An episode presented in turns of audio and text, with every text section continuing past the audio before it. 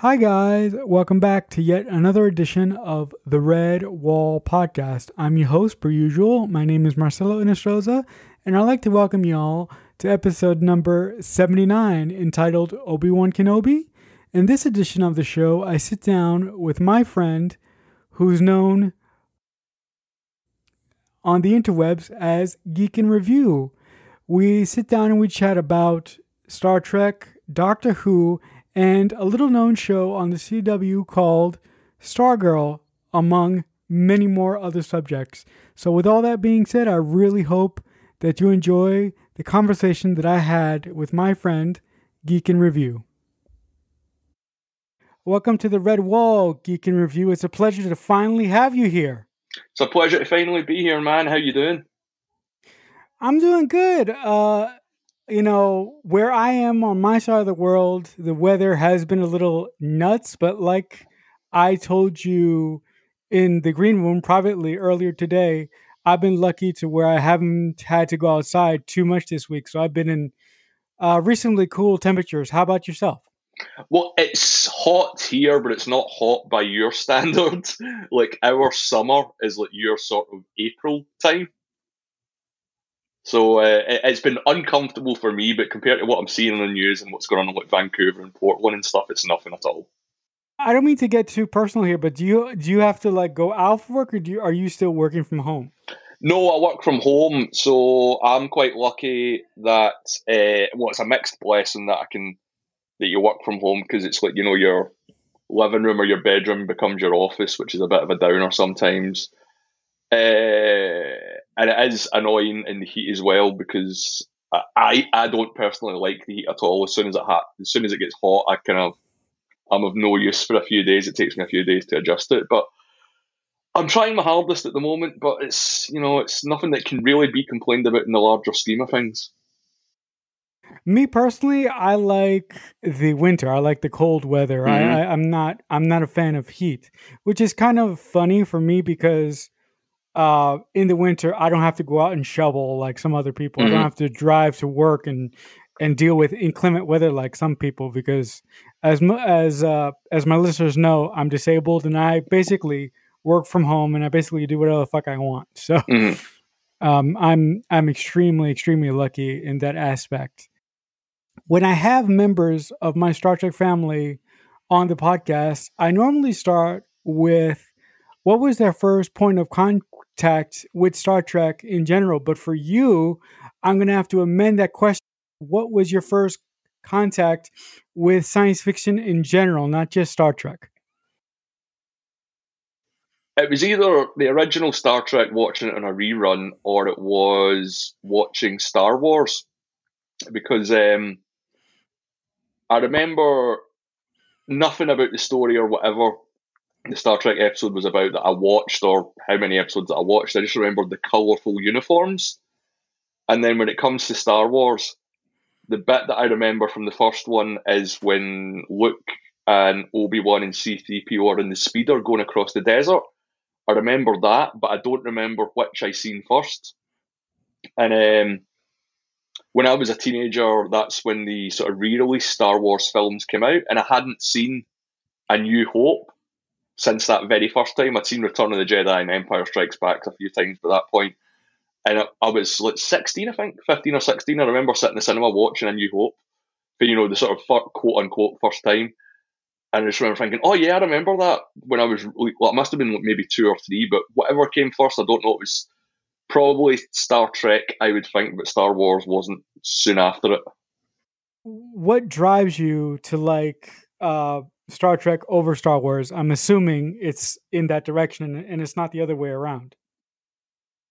I think, although Star Wars, well, people are going to argue this no matter what I say. You could argue that Star Wars is a bit more of a richer universe, but in terms of minutes and hours of content, Star Wars at the moment can't compete with that. You know, maybe in 10 years' time when they've span out all these TV shows that they're starting, uh, it'll be it'll create a much it'll give you know that continuity that Star Trek has, but it's the volume of stuff with Star Trek. Forget you've got all the TV shows, You've got the computer games if you like that. You've got the novels if you like that. You've got the animated shows if you like that. You've got the comics if you like that. You've got fan fiction. You've got fan films. So it's just the amount of content I think is what won out. Uh, I, I do think Star Wars sometimes is slightly cooler than Star Trek, but I just it's what I grew up on is the answer. Is it's what I grew up on.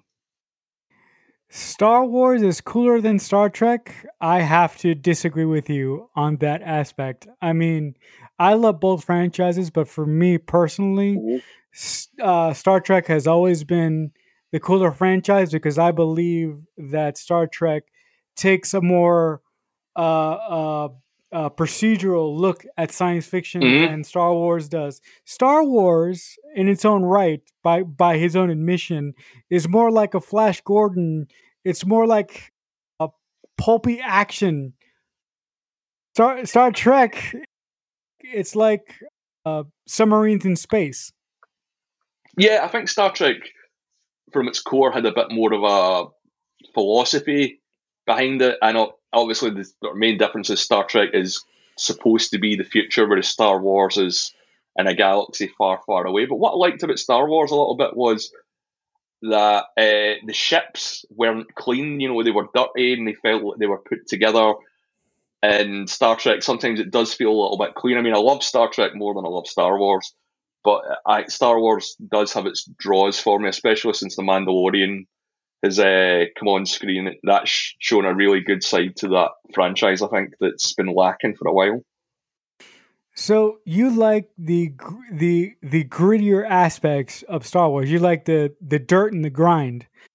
I mean, I'm not one of these guys that was hugely into the Star Wars expanded universe stuff. I had a friend that he could, you know, uh, recite it backwards and forwards. He sort of gave me an appreciation for it. But yeah, there's something about Star Wars that it has that again because it's probably movies over uh, hours of TV shows is it has that sort of operatic big action feel to it that George Lucas has to a lot of his work with Indiana Jones as well and it, it's Star Trek and Star Wars are tea and coffee. It depends on your mood. You can like them both, but sometimes you want tea, sometimes you want coffee there are some aspects of both these beloved franchise that you and me and are that you and me are a part of. What mm-hmm. it that that that allows that fan toxicity to come into both franchises? You know, why do people, in your opinion, feel like they have to choose between one or the other? They can't have both. Like like obviously you and me can have both, and we understand that and we don't lose our heads. But there are some people who feel that they have to choose. Why do you think they feel that way? I think it's basic human nature, man. It's this is my side, and I want you on my side, and if you're not on my side, then you're against me. And I get that, you know, uh, when we've done our live streams with Starfleet Boy and things like that, uh, people have said that, excuse me, we've talked a little bit about it, but uh, it's not something that it's not really the platform that we get into it there. And it's people just take things too seriously. I was thinking about this the other, I think yesterday and it, it just occurred to me, it's like if you don't own, if you aren't the you know the company or the person that owns that property, who cares? You don't get a, you do not get a say in what goes on in it because you aren't part of the machine. Just sit back and enjoy it and say what you like and say what you don't like, and that's just my view on it. But I think with the whole toxic fandom thing, it's it did oddly seem to get a little bit political for anyone that follows the whole YouTube drama stuff and certain um, organizations on YouTube that I won't name names and promote them. But yeah, if you look at if you know what I'm talking about and you look at these creators' videos, they never say anything positive. It's I don't like this, I don't like that, I hate Brie Larson. a lot of anti Brie Larson videos out there. Uh, and then they never review anything positively. They never say, okay, this is what I like, and this is the reasons that I like it, and this is what I don't like, and this is the reasons that I don't like it. They can't have that sort of halfway discussion, which I think is quite sad, but that's just me. But did you see the report by a specific individual? It, uh, it's a report that came out by a specific individual that said uh, Lucasfilm was considering on uh, uh, uh just throwing out the uh the, the new trilogy and doing it oh. all over again with a new director and a new direction. Did you see that floating out in the ether a couple days ago? Uh, I've held that for a long time uh, because I do.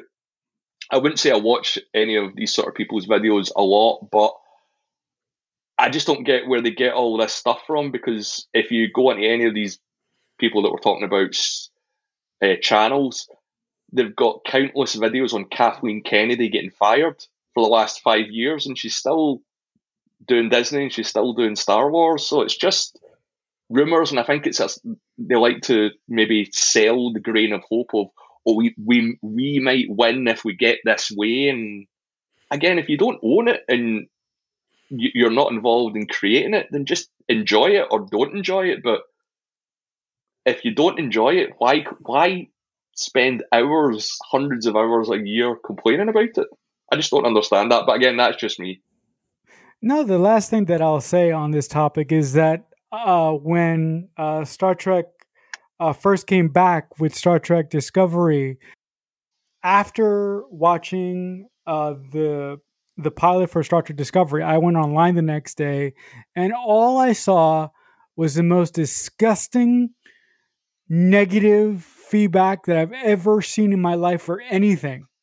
I felt so alone. I felt like an alien on another planet because I thought that I was the only guy on the fucking planet that that enjoyed this new version of Star Trek. You know, back then I didn't I wasn't a part of this lovely community that I am now with Starfleet Boy, Earl Grey Trekkie, and a bunch of other people that that that you and I know. But it took um this this gentleman by the name of the Trek Collector he actually responded to one of my tweets saying that because that negative feedback from specific people actually made me consider for half a second of not watching the show. I mean, back then I was I was highly encourageable and I was highly influenced by what other people said, but I'm happy to say I'm not like that now. But he actually he actually made me feel happy and safe and actually he he made my opinion feel that it was valid. I have never felt that way about I've never felt I've never felt that much negative criticism towards a franchise in my life. And you know, um, all throughout the first year of Star Trek Discovery, it got to such a point where I almost didn't want to go online and I almost didn't want to tweet about how much I love Star Trek Discovery because I knew that I was going to get this barrage of bullshit from all these other negative people, uh, which uh, don't deserve any time on my air. But if you've been listening to the podcast, you know who these people are. You know who these people are because I've mentioned them in a in an earlier interview that I did this season. So, but you know, I would say that I I was so lucky that I found a positive pocket of the Star Trek community on Twitter, and I found uh, uh, uh, Starfleet boy Earl Grey Trekkie and yourself because you guys you guys make me feel that I'm I'm with my people and I'm at home, basically. Yeah, I know exactly what you mean. Um, exactly what you mean because uh, it Starfleet Boy After Dark was the first live stream that I sort of went out of my way to watch live.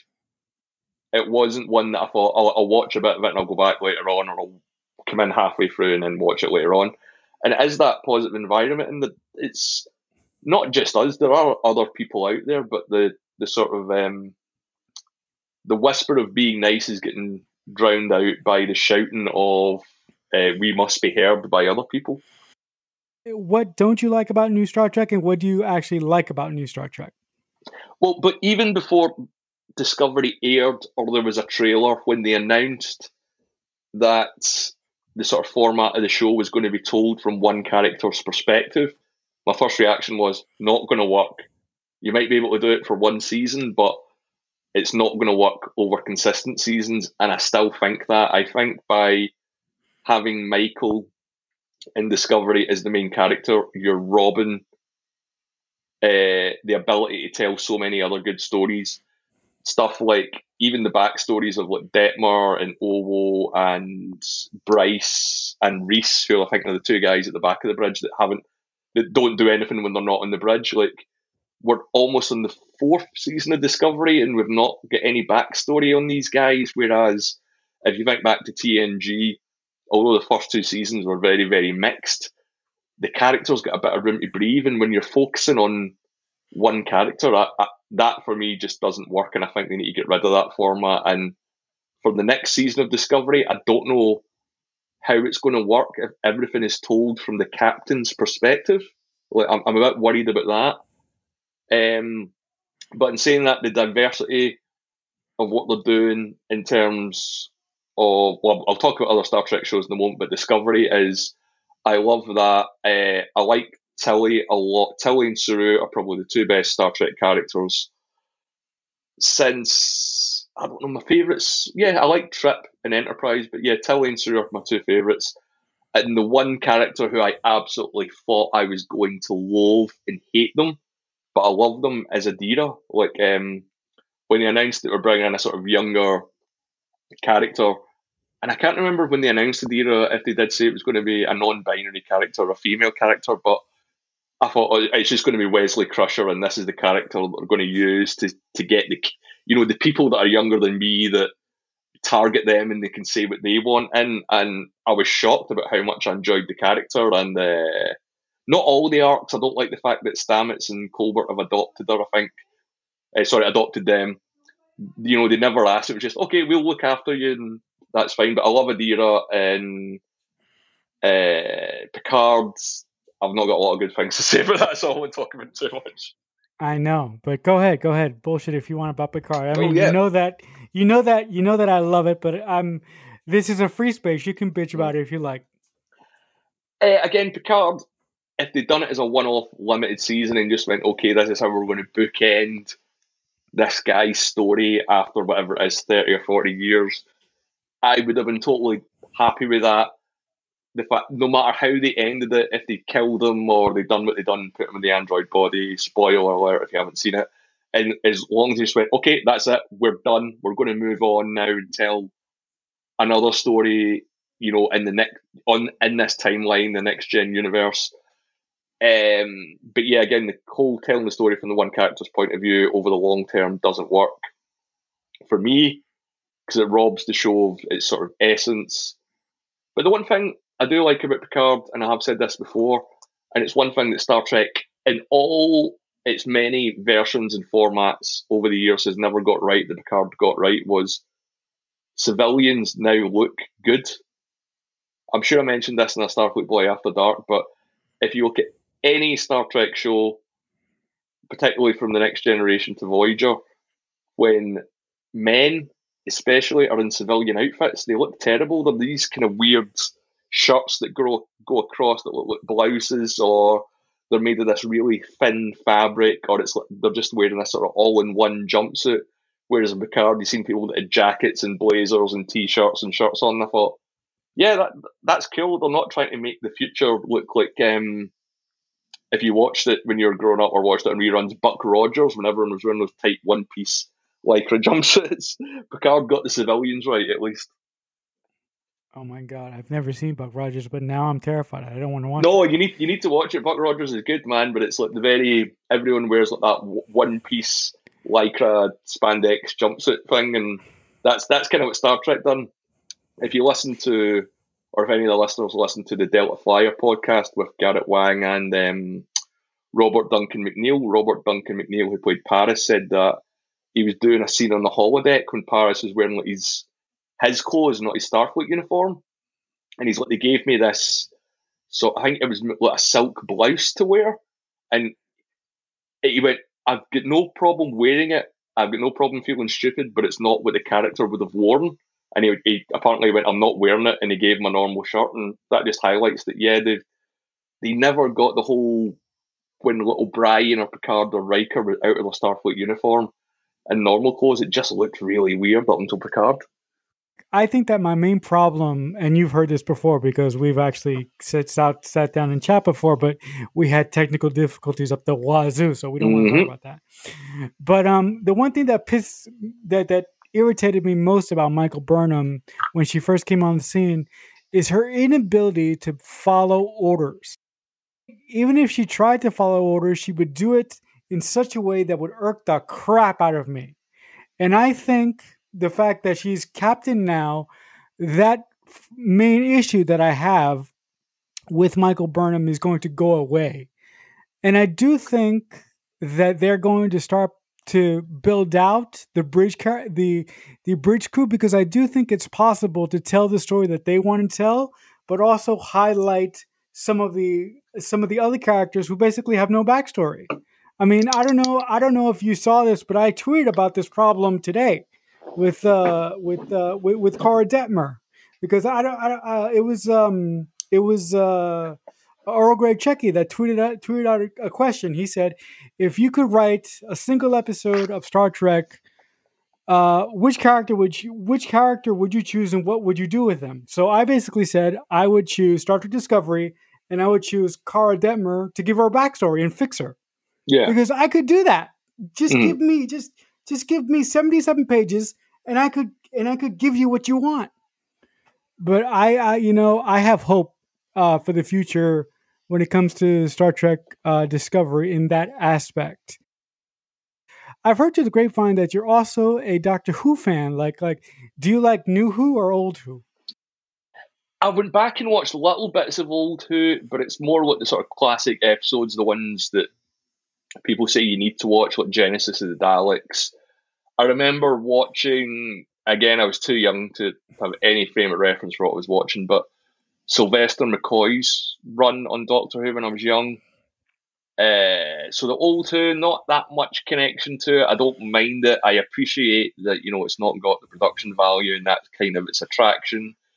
New Who, uh, I really really enjoyed it up until probably about Peter Capaldi's second season, and then I think the writing since then. I know it's changed between Moffat and Chris Chibnall, but the writing the last few seasons hasn't been there, and it's it certainly hasn't serviced Jodie Whittaker, and I think to a certain extent with Steven Moffat, uh, there was bad episodes, like really bad episodes, especially that Robin Hood one that Peter Capaldi got that I wasn't a massive fan of. But New Who, generally, I like it. This might get me shot, but I actually enjoyed um, that Robin Hood episode of Doctor Who that Steven Moffat did. It's the only one that I've never watched all the way through. I turned it off and I couldn't go back to it.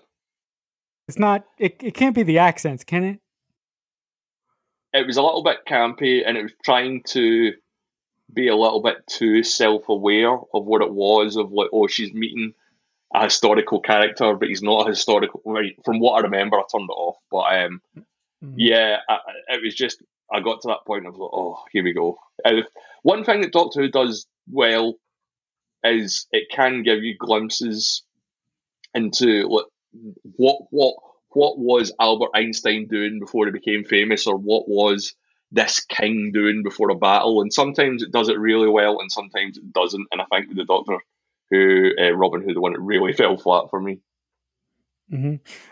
Um, no, but I, I, as far as Chris Chibnall goes, like like when I first heard that he was going to uh, take over for Steven Moffat, I got really excited because my first exposure to Chris Chibnall before Doctor Who was Broadchurch, and mm-hmm. I really liked his style of storytelling. But unfortunately, I think that Steven Moffat has a problem with serial serialized storytelling. Mm-hmm. I think that he's better at individual stories than um than than serialized storytelling. And you know, you know, with that being said, I think that he has the same the same issue that Steven Moffat had. Steven Moffat was great at the one-offs, but he wasn't so great at the serialized storytelling. How do you actually? Do, I mean, do you do you have the same feelings that I do, or what are your feelings on that? I think I'm sick of this gimmick that we've had in Doctor Who since it restarted with Christopher Eccleston. That there has to be this story arc that we get nods to or hints to throughout the season, and there's a big payoff in the last two episodes.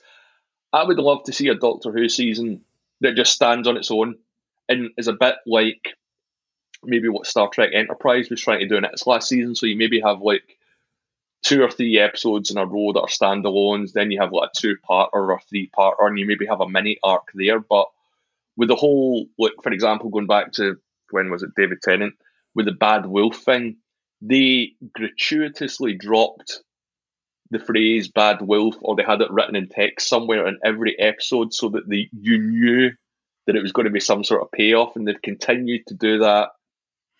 And yeah, I I I, I don't want a show where it's dropping these hints. For me, I just want a a little self-contained story or with a few maybe longer format episodes here, and they've kind of stuck themselves And for whatever reason. I don't know why.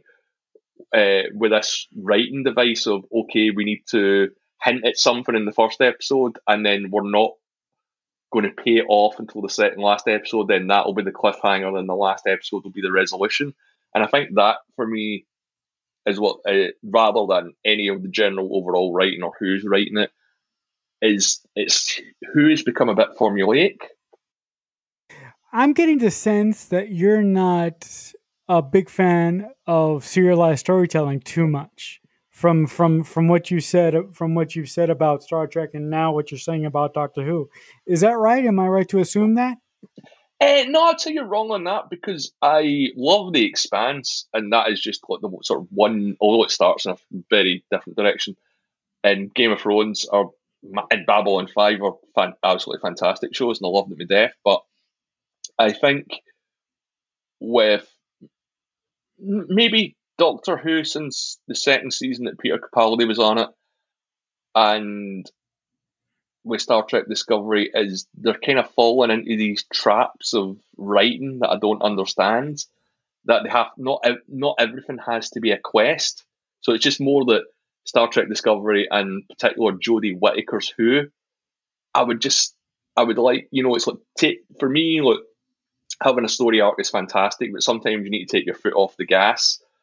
For the what was it the second season of Discovery when they were doing that whole uh, the Red, the Angel. Angel. Uh, yeah, I think that was okay, but then the burn, like, uh, was there anyone that was happy with the reveal of the burn and what caused that? I mean, I'm not going to get too into it, but it's like, don't set something up if you can't pay it off. Would be my, my is my attitude to it. If I just could say a quick word on on the Red Angel storyline, I I didn't like that in in the uh, in the second season of Discovery, they they felt it they, they they they felt it necessary to sort of stuff in the other storyline of Control. I, mm-hmm. I hated I hated the Control storyline. I wish they would have stuck with the Red Angel storyline. But but the fact that they, you know, fucking put Control in there really ticked me off. Like, I've never thought about it like that, but yeah, yeah, I would agree on that. Look, I would say do one or the other. Pick one. But the thing about Doctor Who, about about new Doctor Who, if I could was back there for just a second, like um, when I first started watching Doctor Who, I actually gave a shit about the companions. I cared about about Rory and about Amy Pond, right? And I cared about Billie Piper, right? These these new companions they're nice actors and they're good actors, but I don't give a fuck about them. I don't care. I don't care. And uh, for me, I think that's the biggest fault that Chris Chibnall has done. He hasn't given sort of any worthwhile backstory to the companions. I mean, Graham and what's his face, um, the old guy left, right? And I didn't care. I don't mm-hmm. care. So, so like like if you were the BBC, would you actually consider letting Moffat go and getting somebody else to to You mean Ch- I mean, you mean Chibnall? Yeah. Thank you for correcting me. Would you consider letting Chibnall go and bring somebody else to sort of correct the ship? Or, or, or do you think that the BBC at this point doesn't really give a shit? I think there's an aspect that they don't give a shit. That it's you know Doctor Who they've re while it was a brand, they've totally rebranded it, and uh, you know, for those first five or six years, it was absolutely fantastic, and especially the first year that David Tennant took over, that was the one that I seen that maybe it was the it was David Tennant, and it was also the rise of technology with the internet and social media. But that was the one where it's like, oh, okay, people outside the UK like this show as well. Um, what do I think they'll replace Chris Chibnall? I think they'll probably replace him sooner than his contract would um, than his contract would be. But I don't know who I would who I could think that I would like to see replace him and have confidence. I need to sit and have a look at shows and writers that I like and think could they do this? Because I think with Chris Chibnall, it's careful what you wish for. It's that's what he wanted, but it hasn't worked out that well. It's you know some people shouldn't you know you shouldn't be in charge of something that you love because you've just got too many ideas of or you know you spent 20 or 30 or 40 years thinking about what you would do if you were in charge so if, if i had like was ever in a position I don't write anything anyway, or if anyone asked me for like any sort of creative input, I wouldn't want it to be involved in any show that I like because I, I, want someone else to do that for me. I don't want to do that. Because if they handed me the keys to Doctor Who, I would jump on the TARDIS in a second. You know, but but granted, but granted, I don't know everything there is about. I don't. I'm not the biggest Whovian out there. There there are much more educated people uh, to to run the show than than me. But the thing is that I would surround myself with people who knew the series backwards and forwards, and then I would craft a story with them together. Um, that that I that I think would be appealing uh, to the UK audience and to the international audience. Now, I might be mistaken in that uh, working aspect, but I think that would actually work. A show is only as good as his villains. And since Chris Chibnall has taken over, they haven't, you know, introduced like a weeping angels or like a definitive new scary villain. And I think Star Trek discoveries like that as well is they're not really shown as anything new. They're just trying to rehash things that we've already seen. And I get that, that that's what keeps people like me and you coming in the door because we love, you know, the Klingons, and the Vulcans, or the Daleks, or the Cybermen. But show us something new and don't be afraid to do it. Don't be afraid to say, right, we're gonna we're gonna put this, you know, we're gonna lock the Klingons in a cupboard for a year or two years, or we're gonna lock the Daleks away for a year and we're not going to touch them. And just focus on something new because why why are we rehashing the same things? It it's been done for fifty or sixty years. Like, let, take the foot off the gas, as I say. I have something to admit right now, and this is mm-hmm. the first Doctor Who conversation that I've had with anyone who actually likes Doctor Who. But I fucking hate the Daleks. I hate the Daleks. I don't understand why the Doctor just doesn't. Every time he comes across the Daleks, he's so scared. He's scared to death. And it, you know, and it may be my American sensibilities speaking a little bit here, but I don't understand why that man doesn't take a pipe of some kind, just start mm-hmm. whacking the crap out of them.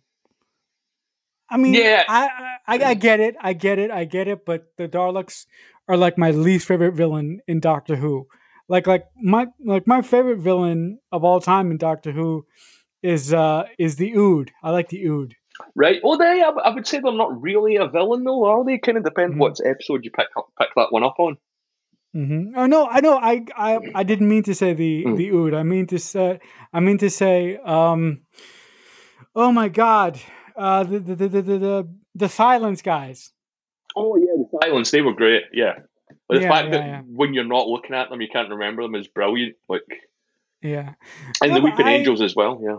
No, no, no, no. The Weeping Angels. The the first time I saw uh, Steven Moffat's Don't Blink episode, I was I was hooked. I mean, I got introduced to um, uh, Doctor Who because I had uh, the love of my life uh, for some reason one day tweeted out a picture of a sonic screwdriver. Right. And I, I saw her tweet and I was like, what the fuck is this? What the hell is this? I looked it up because there in her tweet she said, This is my sonic screwdriver. I looked it up and then I was brought down this rabbit hole and that's how I fell in love with Russell T Davies and Steven Moffat because of her tweet. The other thing about Doctor Who that I want to ask you before we move on to um, another topic is that do you think that Jodie Whittaker has had it with the doctor, or do you think that she has something left? Because a couple months ago, Jesus, not a couple months ago, before the world ended, there was this rumor going around that Jodie Whittaker already fucking quit. And and that to me was terrifying because to me personally, Jodie Whittaker has not had that that standout episode yet as the doctor. I mean, I really liked her first episode, but other than that, she for me she hasn't had that standout episode yet. So, what do you think of all those rumors that Jodie Whittaker might be gone already? I, I expected those rumors from the first episode, and uh, I don't.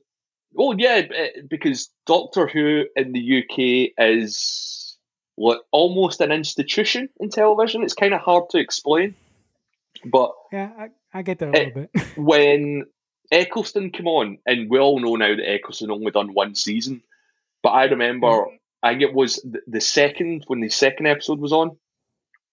Reading the, on the paper the next day, they're like, "Oh, Eccleston hates Doctor Who and he's going to be out."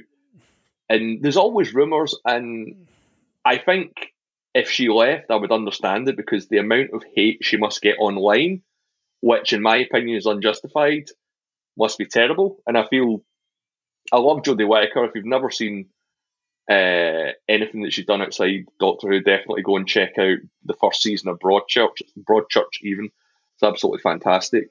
But yeah, she gets a lot of hate that I don't think is warranted. But I hundred percent agree with you that she's not had that standout episode yet, and I think there's a few reasons for that. One is she's not had a Weeping Angels or a new big villain that's hers, and two, which they might do it, but I don't think they will do it the next season, is she hasn't gone dark. Matt Smith and oh, yeah. David Tennant's Doctor went dark. There's a two parter called, what's it called? Ed Family of Blood, which is all about. Uh, I don't. Do you remember the episode where he, the Doctor go? Uh, David Tennant's Doctor he goes undercover, and I think it's uh early sort of 1910s boarding oh. school in England, and he wipes his personality. Oh, is that um? Is that is that one when he's with um, uh, Martha, Martha Jones? Yes, yes, I, yes, so, I so, love yeah, that two part. So, so he wipes his personality, and at the end of the episode, you find out the reason he done it wasn't to save himself; it's because he didn't want to kill the aliens that were after him. And when you find that out, you're like, that is super dark. And Matt Smith had loads of dark bits as well and especially when it got to the whole War Doctor and that, you know, though Tennant and Smith were the bridge between the War, not the bridge between the War Doctor, but the fact that they were all three of them together were brilliant.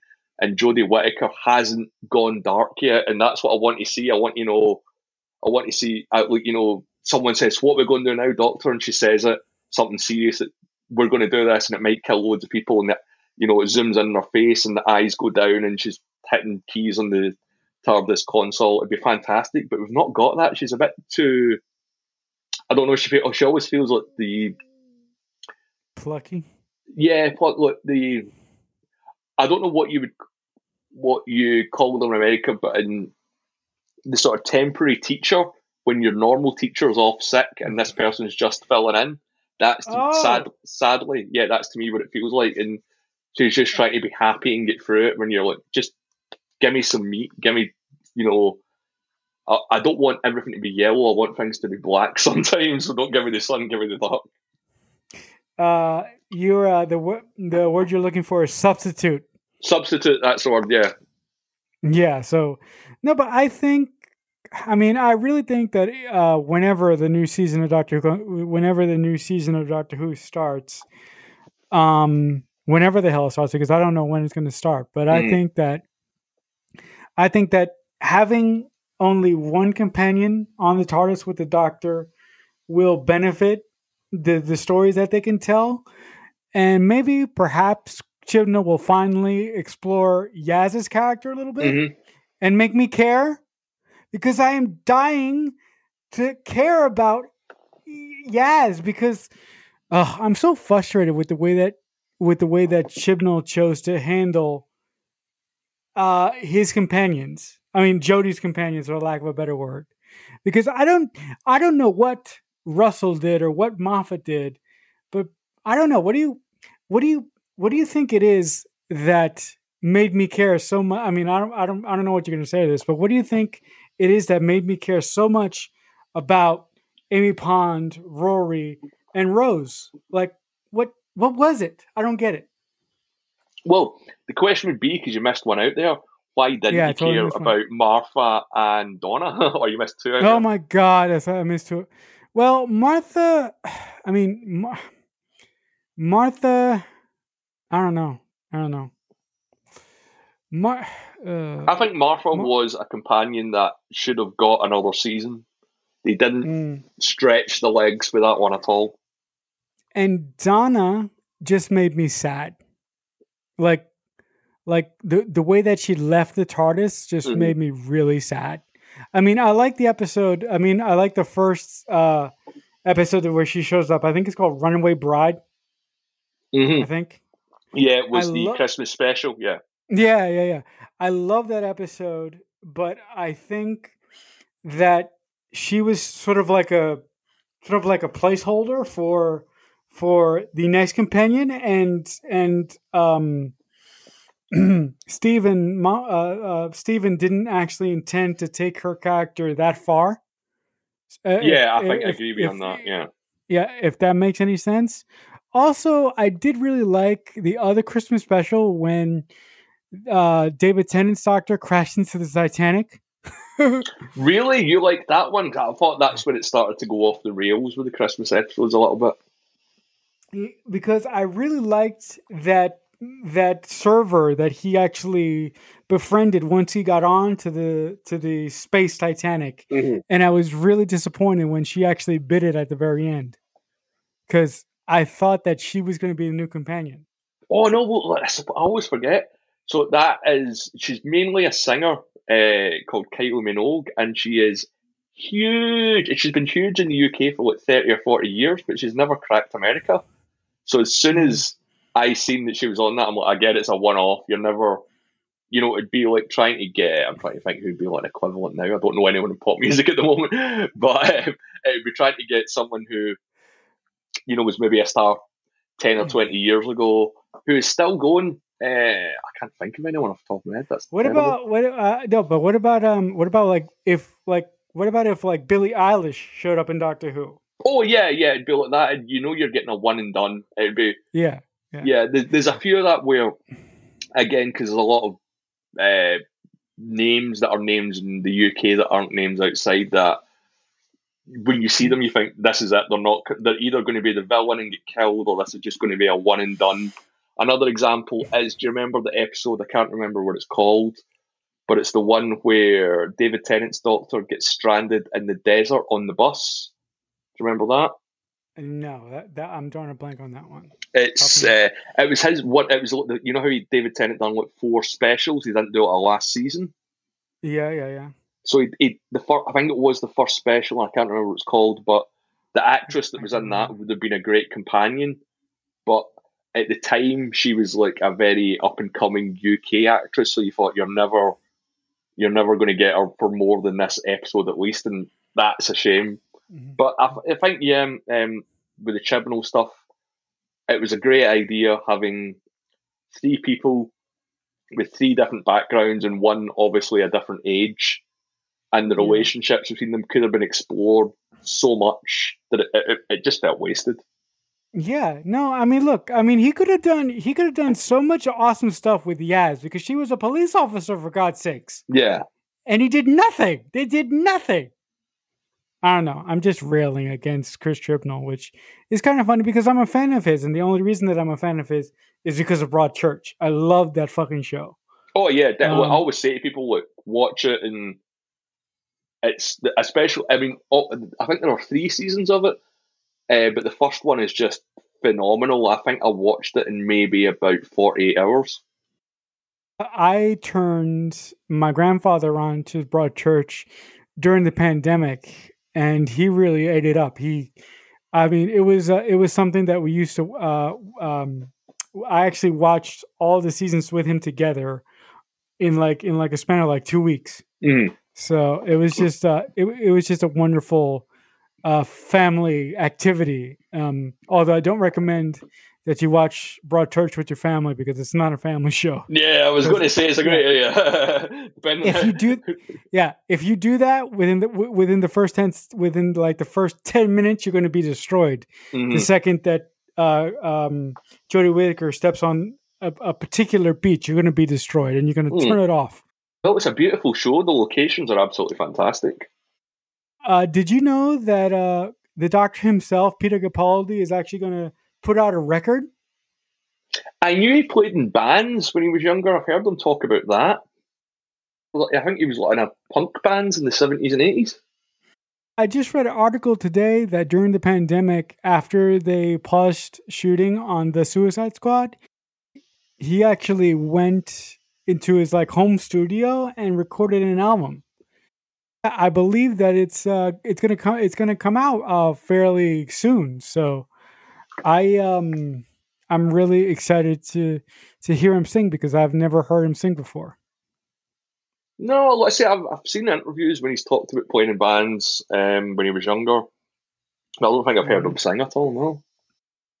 I've heard through the grapevine that you actually like Stargirl. Yes, um, it's a show I didn't think I was gonna like because I know nothing. I didn't know anything of the comic book character or the background or the history, and I was kind of done with the C. Apart from Superman and Lois, I wouldn't see that as a CW show. But I watched. I think it was maybe the first four or five seasons of Arrow when I gave up, and I got to. I think it was quite recent, actually, maybe the fifth or the sixth season of the Flash. Legends of Tomorrow, I've never really focused on. And Supergirl, I'm going to go back and watch it now that it's finished, but I watched the first few episodes of that and didn't really get into it. And Stargirl, I was just bored one night and I put it on, and I just thought, this isn't for, I'm not this isn't aimed at me. I'm too old. I'm not. I'm the wrong. You know, I'm the wrong audience, and I was hooked straight straight away. It's uh, Fadri, who we do Starfleet Boy After that, we sometimes completely says that it's a show with heart. It's got such a big heart in it, and I don't like. I don't even particularly like the main actress that much, but the, the, generally the show overall is fantastic. So when when I first saw the the promos for uh, Stargirl, I was like you because I first of all you first of all you need to understand something about me. I grew up on on um, the WB before b- before it became the CW. It was the WB. I grew up on Dawson's Creek. I grew right. up on you know the the first show that I ever watched on TV was Buffy the Vampire Slayer. So I grew up as a WB kid, and I love you know teen drama, and mm-hmm. I, I I love all that stuff. And no matter how old I no matter how old I get, I seem to gravitate towards that stuff. But when I saw the first promo trailers for Stargirl, I was like, this looks a little bit too teeny bopper for me. I mean, I yeah. love, yeah, I, I mean, I love teeny bopper high school stuff. Don't get me wrong, I do, I really do. I mean, my favorite show of all time, my viewers know, is Dawson's Creek, and that's like the most teeny bopper show ever mm. in the history of tele in the history of American television. So, but you know, um, so when it, when it first aired, I didn't I didn't watch the pilot right away. I I, I waited until a couple reviews of the first episode came out, and I remember reading a reviewer who said it's like uh, a cooler version of Buffy the Vampire Slayer. Right. And that got my attention. I was like, "What? You're comparing this show to Buffy?" I was like, "I have to see this." So I sat down and I watched it, and I, I was like, I like it. I I like it. I don't. I I I can't explain it, but I like it. Something that just draws you in, and it it's although you say it is from the sort of history of teeny bopper shows, it deals with kind of adult concepts as well. I mean, I'm sure there's an episode where one of our friends sends a sexy selfie, and they've got to deal with that being teenagers. Yeah, yeah, yeah. Uh, but yeah, it's it's just fun and again, I'm not particularly huge on the actress. I don't really care for her, but there's something about generally the overall show that I just really like. And uh, let's get the Wilson brother right. Uh, Luke Wilson is the one that's in that, not in, not in Loki. Um, he's brilliant. He's absolutely fantastic, and he's uh, yeah. I, I, think he was one of the main draws. As I watched a YouTube review, and someone went, "This is kind of Luke Wilson show in a way," and I think I think it's and Amy Smart as well because she was a big actress about the same time that Luke Wilson came out in the early noughties, and yeah, I absolutely love it. Amy Smart for for for my generation is a sort of a teen idol because she was in Road Trip, and if you've seen that movie, you know what she does in Road Trip, and you're like, yes, Amy, mm. yeah, Amy Smart. I love Amy Smart for obvious reasons. I won't say anything more than that, but go watch that movie. Uh, what sorry. was the name of the football movie she was in with the guy from Dawson's Creek? Varsity Blues. I got it. Varsity Blues. That when I was watching Stargirl and I found out that Amy Smart was in it, I was like, I'm sold. I'm gonna watch the show now. But I really think that the show has a heart to it mm. that I don't think a lot of people give it give it give it enough credit for. Like like if you actually go back and you actually read on the history of Stargirl and mm. what inspired Geoff Johns to yes. to mm. to to create Stargirl in the in the late 80s to early 90s if you actually go back and read that story it's fascinating. It's tragic but it's fascinating at the same time. I think what i like about it as well is you could sit and watch it with a 10 year old or you could sit and watch it with a 40 year old and it's just got that mass appeal. It's it's just generally it's probably not you know quote unquote the coolest show to like, but it's fun, man. It's just mindless fun, and I really enjoyed it. I'm I'm really looking forward to um to the new season starting up in um in just a little short while now. I think it I think it starts up in August. I'm looking forward to it. Again, I just like the Luke Wilson point of view of uh, spoiler alert for anyone that's not seen it. He's a sort of sidekick to a superhero team and seeing what happens to the sidekick when they're no longer involved, I thought was it's something that we haven't really seen before, which I thought was quite good. The the JSA. So yes, yeah, that's why I didn't want to say it, but yeah, yeah. So he's uh, he's sort of you know the the guy behind the scenes, and he's the only one that survives. And you're just like, okay, well, yeah, what what does happen to Robin when he grows up, or what does happen, you know, uh, when these people have to move on with their lives and pay the bills and buy cars and stuff like that. I'm going to do something that I've never done in an interview before. I'm going to turn the interview to the person that I'm interviewing. Is there anything on the face of this lovely planet that you that we live on that you want to ask me? Because I do know that you listen to my show. Mm-hmm. So yeah. So is there anything that you want to ask me?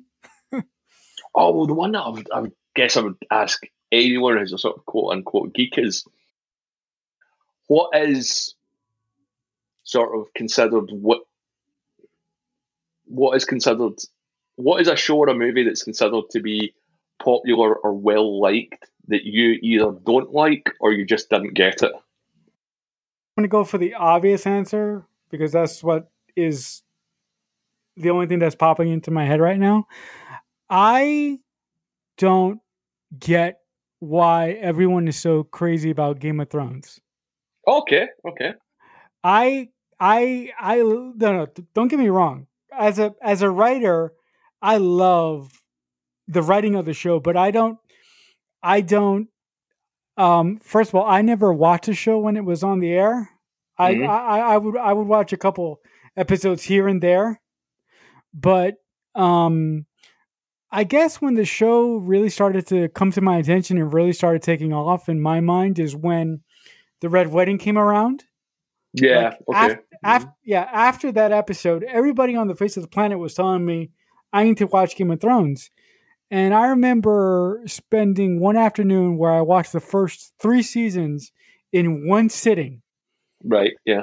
And I was like, okay, this is good, but I'm like, I'm, I don't, I still don't get it. I, I really, I couldn't wrap my head, I, I couldn't wrap my head around what was so awesome about it. But um, perhaps if I go back to rewatch the show, which I'm going to do at some point, but perhaps when I go back and rewatch it, I will, f- I will finally be clued into what is so special about that show. Mm. So that's the that's the only show that comes to mind right now that everybody seems to like, and I don't I don't particularly like that much. Interesting. I suppose it depends when you get into it because I remember the the very first day I watched the first episode of Game of Thrones, and I think it was a Chris Chibnall show. I'll need to check into this, but there was a show that came out the day before in the UK called Camelot, and I'm pretty sure it was Chris Chibnall show. I love um, Camelot. Right, I, I, only watched the first episode, and it because um, let's just say not every show airs in the UK that it airs the same time in the US. So I had to let's just say ride the high seas of the internet to watch these shows. uh, so I had Game of Thrones and Camelot, and the reason that I watched Camelot first was I seen the picture of Game of Thrones, and it was the the sort of one they were using for the first season, which was Ned Stark, Sean Bean, sitting holding his sword in the Iron Throne. And I thought at this point, Sean, I wasn't a huge Sean Bean fan, and Camelot had an actress called Eva Green in it, who I love. Eva Green yeah, I, have actually seen her in real life. She is that beautiful, but she's a phenomenal actress. So I watched Camelot and I thought this is okay, and I watched Game of Thrones and I thought this is slightly better, but I didn't think that either would go on to do that much at the time. And Camelot get cancelled after one season. Oh, pissed me off so much. Again, I only watched the first episode, so I'm, I've got very vague memories of it. It's you get a lot of that in the UK shows that last for one or two seasons, and because we only tend to do six episodes a season, they don't really get developed that well. How can you, like, like as a viewer, doesn't well to you, you probably spend your whole life watching that style of TV, mm-hmm. but I would imagine as a viewer not living in the UK, that would frustrate the shit out of me. Like, like for example, we are we, have already talked about how much I love Steven Moffat. Mm-hmm. When Steven when when Steven Moffat decided that I'm going to do Sherlock Holmes in present day, but I'm only going to do it for like I'm only going to do three episodes a season. I thought I wanted. I was so upset, but then I started watching the episodes, and I'm like, okay, these three episodes are like three mini movies. Yeah, three one and a half hour episodes. Yeah, that's it. Yeah, so I was like, I after after I got used to the uh to the sort of setup to the to the sort of not setup to the sort of way format. that British t- yeah yeah after I got you thank you after I got used to the format of do- of um Sherlock nowadays I'm more willing to accept miniseries mm-hmm and and lesser episodes. Like like back in the day, I like like like like we've said already. I grew up watching Buffy, and those Buffy in particular was twenty three episodes every year, right? Star Trek in the nineties was was twenty three episodes every year, right? Some so, some seasons were twenty six, I think. Yeah, yeah, no, wasn't the wasn't the first season of TNG twenty six?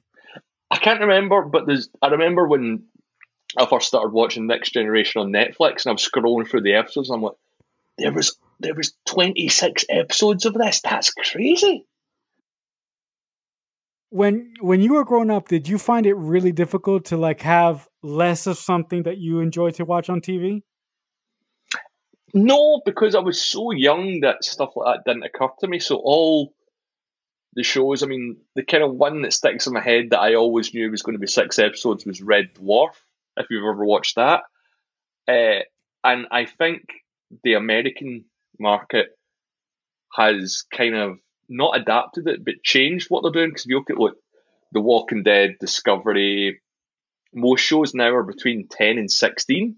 And I think the first season of The Walking Dead was only six episodes.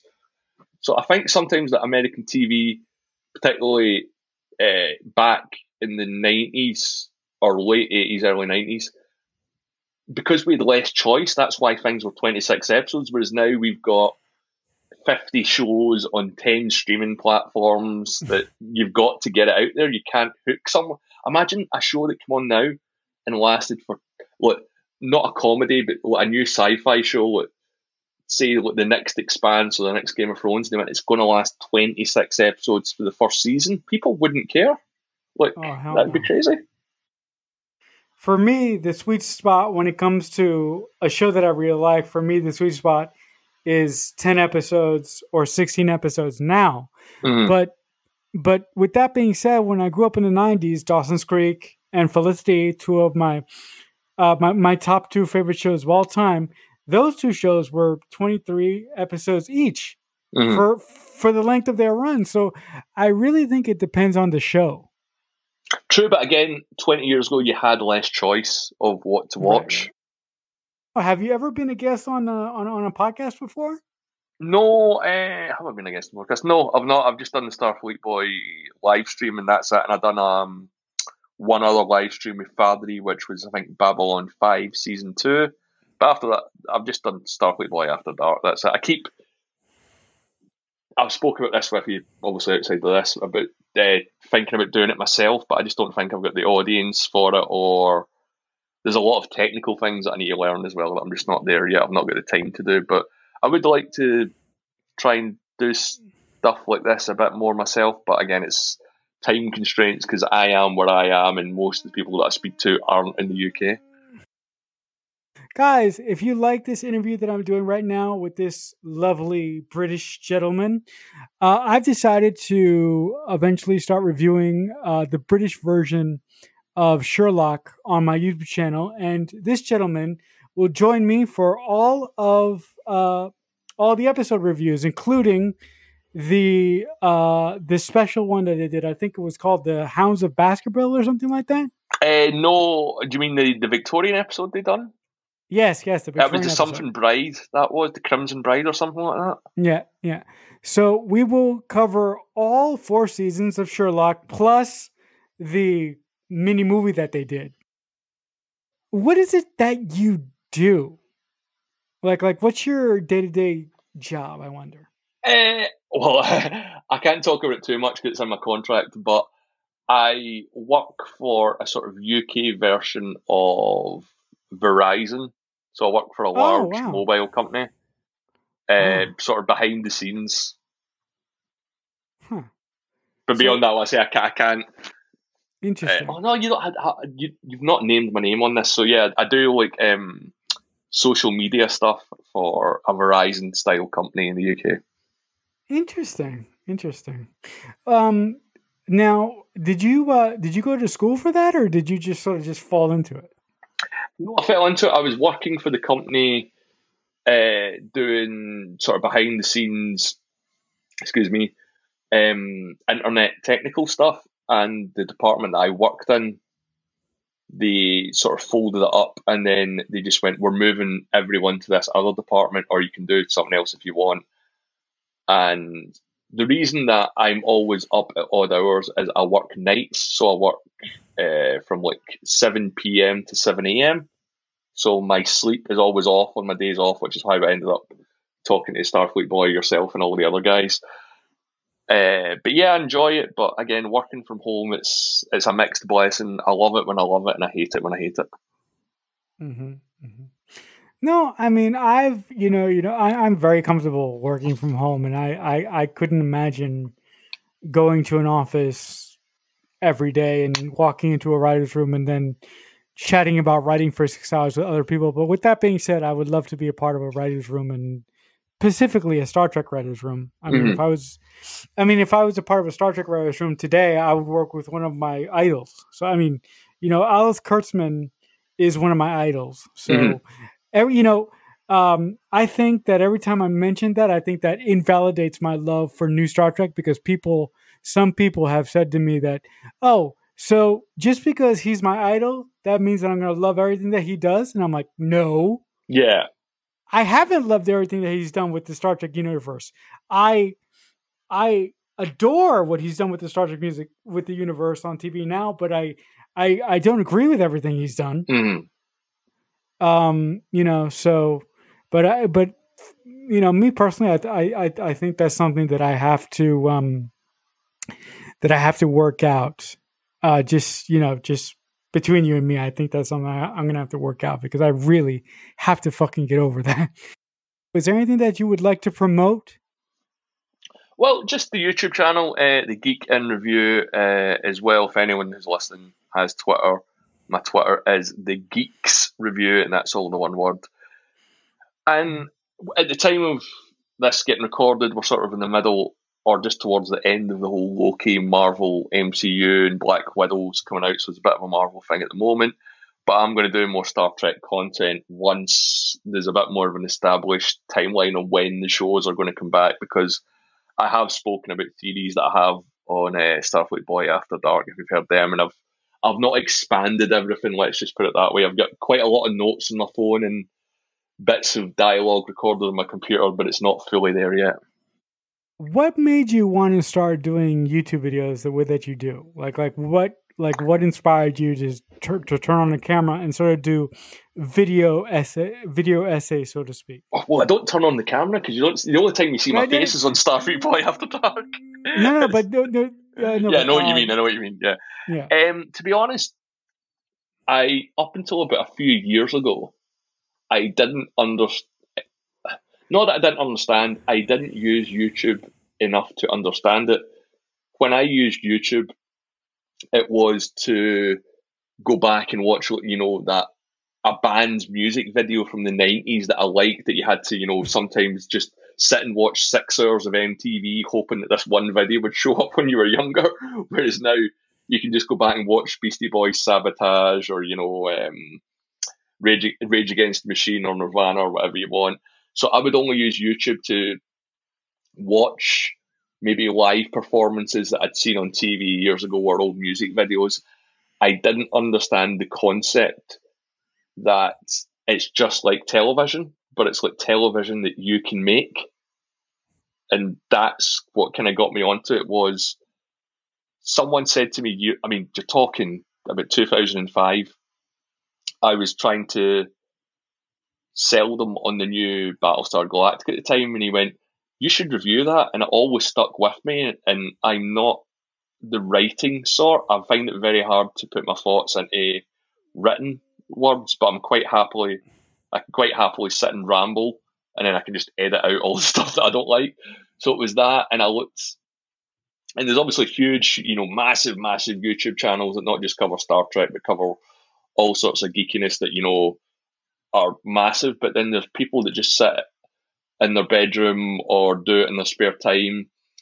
And there was a few people that I looked at, and not to sound arrogant because I'm, I'm I don't have any high ideas about myself. I I don't take the YouTube thing as seriously as I should because I don't make money from it at the end of the day. That's why I don't take it that seriously. But I looked at a few videos and I thought, I can do better than that. If I if I seriously sat down for maybe a month and learned a bit of basics about video editing, how to do this, there's a chance that I could be better than them. And then there's a guy who is on YouTube. I don't know if you've ever heard of this guy. He's called Roberto Blake. No, I've never heard of the guy. I would strongly suggest you check him out. Um, he's a sort of entrepreneur, but he does a lot of stuff mostly in the YouTube thing, and he, you know he does sell courses, so he does try and make money that way. But he said something that really he said said a few things that stuck with me, but he's very good at identifying, for me at least, identifying why people fall into patterns of behavior. And one thing that he said that will always stick with me, which was if you whatever job you're in, it doesn't matter if you're working part time at Starbucks or you're full time or whatever, or you're in the army, is someone else decides how much money you make. Which I thought, whoa, that really blew my mind that someone else decides that. Whereas if you're self employed, whether it's YouTube or you're a builder or a painter or whatever, you can set that price. And the other thing he said, and this is the thing that really made me want to start YouTube, was he went, look at whatever creator you like. It doesn't matter if it's Logan Paul or Mr. Beast or Star Trek, uh, Starfleet Boy After Dark. Look at the first hundred videos, and the first hundred videos will be terrible. So you went go out there, make a hundred shitty videos, and then when you get to hundreds, that's when you know to tr- you know you've you've you've put enough effort in to make a hundred that you've probably got quite good at it just by repetition and learning it, and that's what made me what to do. It. I think I've only done about 50 videos at the moment. Let's say I should do more, but I just I make excuses to not find the time. I uh, I completely understand what it's like to be a uh, a person that wants to do more YouTube videos but keeps getting in his own fucking way. Mm-hmm. Oh like, yeah, I, the thing for me is sorry to interrupt is I don't. It's not that I don't like showing my face, but I don't want to sit and have to edit looking looking at me for two to four hours a day.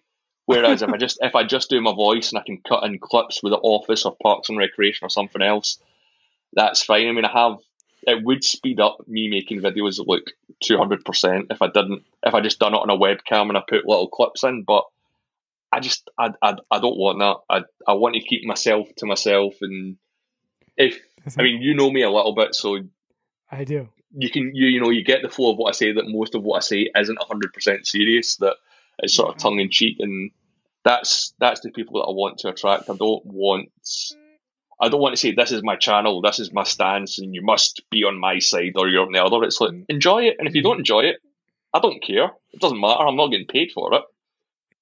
You're right. I do know you a little bit, and I I I I enjoyed the tiny tiny uh, view, uh, the tiny tiny relationship that you and I have been growing since Starfleet Boy mm. uh, started. And I do I do agree that you're a, somewhat of a little che- you're you're kind of cheeky in a in a in an interesting way. Ooh. Um, but eh, but if I could just give you one word of advice on the YouTube yeah, course, thing, um, I think that that gentleman's uh, um, a piece of advice really rings true because if you go back and look at my first hundred videos, mm-hmm. they're fucking crap. They are they are so fucking bad. Like I can't even watch them anymore. Oh yeah, how bad you, they are. You mentioned to me a couple of weeks ago I think it was after um, when we were um, finished Starfleet Boy after that, and we are talking about afterwards, and you said you'd watched. I think it was my early Westworld video, and I was like, "Fuck, oh, I yeah. bet that was terrible." I have no, do you know what? I have got no memory of making that whatsoever because it happened about the time of the pandemic. It happened like a month before that, and obviously yeah. the world upended for the next six months, and I was like, mm. "I've not listened to that."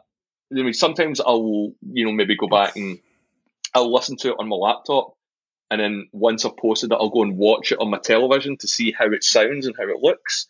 And after that, I won't touch it. But yeah, the Westworld one, it's like I just posted it and never listened to it. So I just think, oh, it must be terrible. No, actually, I listen. I didn't want to. I didn't want to insult you when you when when I told you that I went back because the the only reason that I did that because I wanted to I wanted to sort of get um get a sort of feel for what kind of creator you were because mm. I, I I only knew you from Starfleet Boy. I didn't know you from mm-hmm. anywhere else. Mm-hmm. So I wanted to get a feel of what a creator you are, and I had the fucking stupid idea of going all the way back to the, your like first YouTube video. And the first YouTube video that you did is you did sort of like a breakdown video of Westworld's season three, episode one. Yeah. And I watched that thing, and I was like, it's good, but it's kind of middling. It's it's like Mm. It la- it lacks focus. Um, and uh, I but I I think I think your most recent videos, uh, full disclosure, I haven't seen them all, but I think they're much more focused and mm-hmm. much more put together. So good on you for sort of correcting the ship on that one.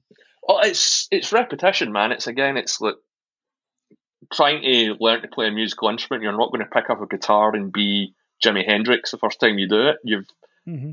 got to just start at the bottom. And I've done that and I know I've made mistakes and I know sometimes I put videos out where I think I've cut corners to get that out quickly.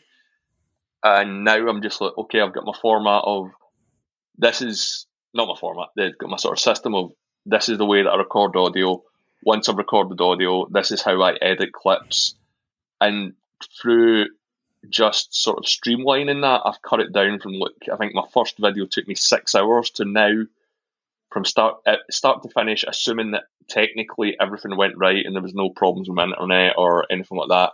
I could probably do a, a video in two and a half to three hours, and it's just I make excuses for not doing it, you know, and I feel guilty about that, but you know. Yeah, dude, I feel I feel all, I mean, I've been I've been reviewing on my channel. I've been reviewing Mission Impossible and uh a Smallville for two years because mm. I haven't I've, I've been I've been fucking lazy and I have motivated myself to fucking finish the series. And there's so many other shows that I want to talk about, but I don't get to those either. Like like the only co- the only consistent thing that I've been doing for two fucking years now is is running two podcasts. This mm. one that you're on right now and another one. Uh, with that being said, I think that'll do it for this edition of the Redwall Podcast. Thank you so much for coming on to the show. It was wonderful talking to you. No, thanks for having me, man. All right, guys. So that'll do it for this edition of the Redwall Podcast, episode number 79, entitled Obi Wan Kenobi. If you guys like the work that I do here at all, I would appreciate a like, a comment, or a subscribe on whatever podcast service you happen to be listening to me on at this very moment. If you do that, that'll help out that'll help grow the show greatly, and I really appreciate it. But with all that being said and out of the way, until next time, as I say often, I'll see you when I see you.